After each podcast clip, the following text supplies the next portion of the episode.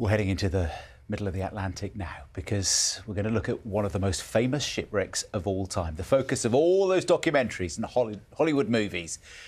But there's one version of Titanic we have never seen until this morning. That's right. Experts have used special technology to map the entire ship on the ocean floor and create its digital twin. And our science editor, Rebecca Morelle, has been given exclusive access to the project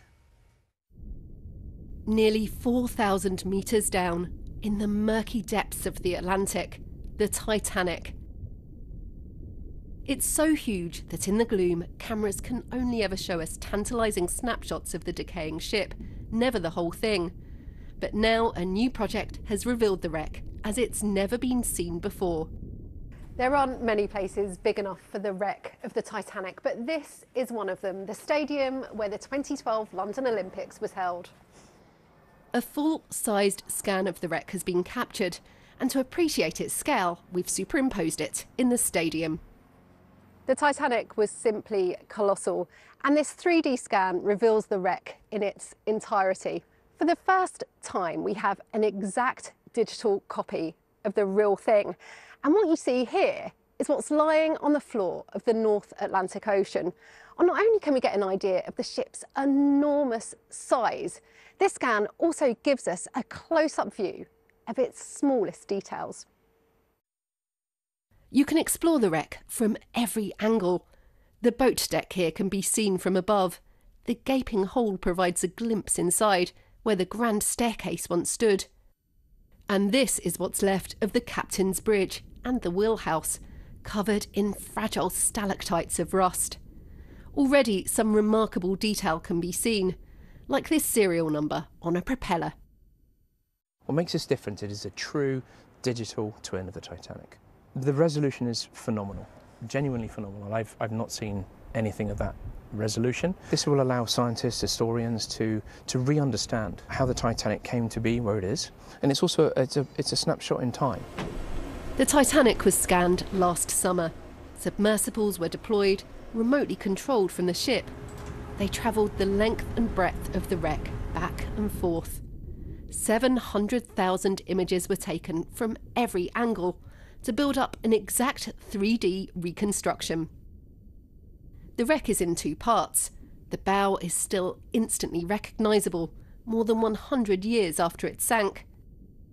800 metres away, the stern, though, is a chaotic mess of metal. It collapsed as it corkscrewed into the sea floor. In the surrounding debris field, items are scattered ornate metalwork, unopened champagne bottles, and personal possessions too. Dozens of shoes resting on the sediment.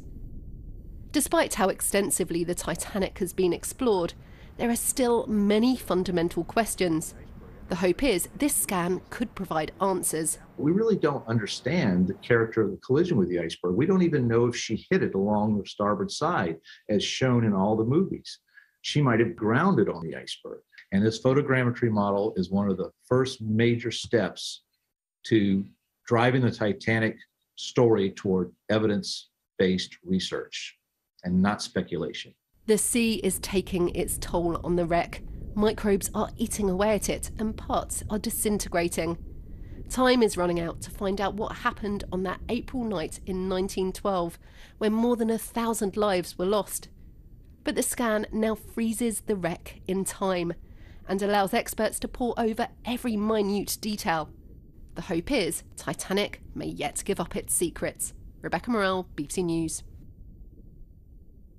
It's amazing, isn't it? Absolutely, absolutely incredible to see it. And we're delighted to say we're joined now in the studio by Anthony Geffen, who's the Chief Executive Creative Director of Atlantic Productions, one of the firms behind this project. I bet you still can't quite believe it when you see it on the screen like we have this morning. It's... No, I mean, this is the first time it's been revealed, and it's been a you know, long time coming, a huge amount of work. But it's, it's amazing to actually see it now, and the detail. The detail is phenomenal. I mean, they've literally captured one to one resolution on a digital twin, which is pretty extraordinary. Talk us through the detail. What can we see that we haven't seen before? Well, um, I first went to the Titanic about five years ago on an expedition uh, because nobody had been to the Titanic then for 14 years. And what we were looking at is what's the state of the Titanic. And it was extraordinary, and Titanic just captures you. in, in a way. So what I really wanted to do was to be able to go back and break new ground, to actually capture the Titanic in a way that we could properly use science to look at what happened on that fateful night. And we met up with um, deep water specialists, uh, Magellan, and they uh, mounted an extraordinary expedition to the Titanic to capture literally every rivet, every detail, uh, using scanning and, and other technology. And that gives us I mean, what I never dreamt we'd have an ability to literally look around the site to find out what happened, or we will find out because the journey's beginning now, to find out what happened on that fateful night, but also the details of the personal stories. You know, we can actually tell from the wreck, we can see personal details and tell personal stories. Which is really important, isn't it? Because I think sometimes we get fascinated, obsessed with, with the structure of the ship. Understandably, phenomenal achievement to, to, to build and then lose. But it was, it's all about the people. It is all about the people, and um, I mean, you know, just a couple of examples of what the scientists are already coming, out, what's coming out of the wreck. We can we can go to um, boiler room one, uh, and Parks Stephenson, the, one of the Titanic experts, has worked out that when it actually imploded at the top of the boiler room, and so it was a light when it into the water. So we now know that that boiler room was the boiler room and who's in it who were keeping the lights on that allowed so many people to escape the Titanic. What a personal, you know, what personal moments that is. And then because that's always been a mystery, isn't it? It's always been a mystery as yeah. to what happened. And then another mystery is people like Officer uh, Murdoch, who's always been accused of uh, not launching the last lifeboat. But if you actually go to there, you find a tiny little davit, which is still was still blocking where the lifeboat should have launched. So we now know that in fact he was trying to launch it. I mean, Gosh. This is just the beginning of so many. And then there's the debris field, this area of about three miles wide, where when the boat went down, a lot of its uh, the belongings of people spilled out over the ocean. And we're using artificial intelligence of, of faces and, and, other details of each passenger to actually say who is, is that watch? You know, whose is that megalodon uh, necklace that we found on the bottom of the ocean? And that, I think, brings the brings it back to life. I mean, it's, you know, it's 111 years ago, but it's it's bringing it back to now, and I think allowing people to go on a journey today. You just said you found a necklace at the bottom of the ocean. It's not that one, is it? no, it's not. we haven't yet found that. But you know, you've got to understand this is masses of data. And we're only just, the experts are only just beginning to, to find, you know, extra detail. We found a, a cherub that was inside, uh, inside the main uh, staircase area. I mean, all these details, you know, day by day are coming out. And yeah. one of the things you said earlier is you said we're going to find out what happened, and you've given us some of the personal mm. stories. Mm. Don't we kind of know what happened? We had Parks on the programme earlier on yeah, this morning, yeah. and he gave us his theory. Do we really know what happened? OK, what, what's happened is, and you know, great explorers have been down to the Titanic, Ballard and Cameron and others, but actually they went with very low resolution cameras, and they could only speculate on what happened. We now have every rivet of the Titanic, every detail, and we can put it back together. So for the first time, we can actually see what happened. And we can use real science to find out what happened. Now, I didn't think that was ever going to be possible. Uh, but it is, and it's now being captured. So it's, it's very exciting. And, and, it will take a long time to go through all those details. But literally, week by week, there are new findings that we never knew existed. In 2012, for the centenary of Titanic, yep. um, I went to the wreck site for, for breakfast on, on a ship. Mm.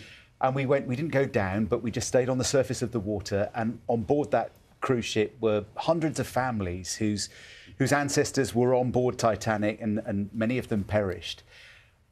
And I know that some of them are a little worried about the intrusion, the diving. They think it should be left as a as a grave site on the bottom of the water. Well, what do you say to people who think that this is a little intrusive and, well, and we should just leave it? With all our projects, we've involved um, uh, family members of survivors. And all we can say is that a, a, large number want to know what happened. And don't forget, this is totally non-intrusive. this is, you know, none of this technology um, ever touches the Titanic or goes anywhere near the Titanic, so it's non-intrusive. The bodies are long gone uh, because of the conditions down there. Um, and I, th I, think, you know, I would hope the majority would want to want to find this out. But it's very important that whatever we do, and we're doing it, we do in conjunction with the families uh, of the survivors.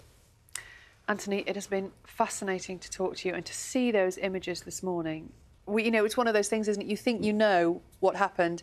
We actually don't know at all, do we? You're finding out so much more. Yeah. And I think, we, you know, I, I love the fact that we will be able to, in the future, not just we're making a film about it, obviously, you know, you, all of us, will be able to walk using, you know, we'll be able to walk among the wreckage of the Titanic. And I think that's pretty extraordinary, really, and a new way of experiencing history. Okay, Anthony, thank you so much for sharing those with us this morning, for coming in. Really Thank you. appreciate your Thank you. Thanks.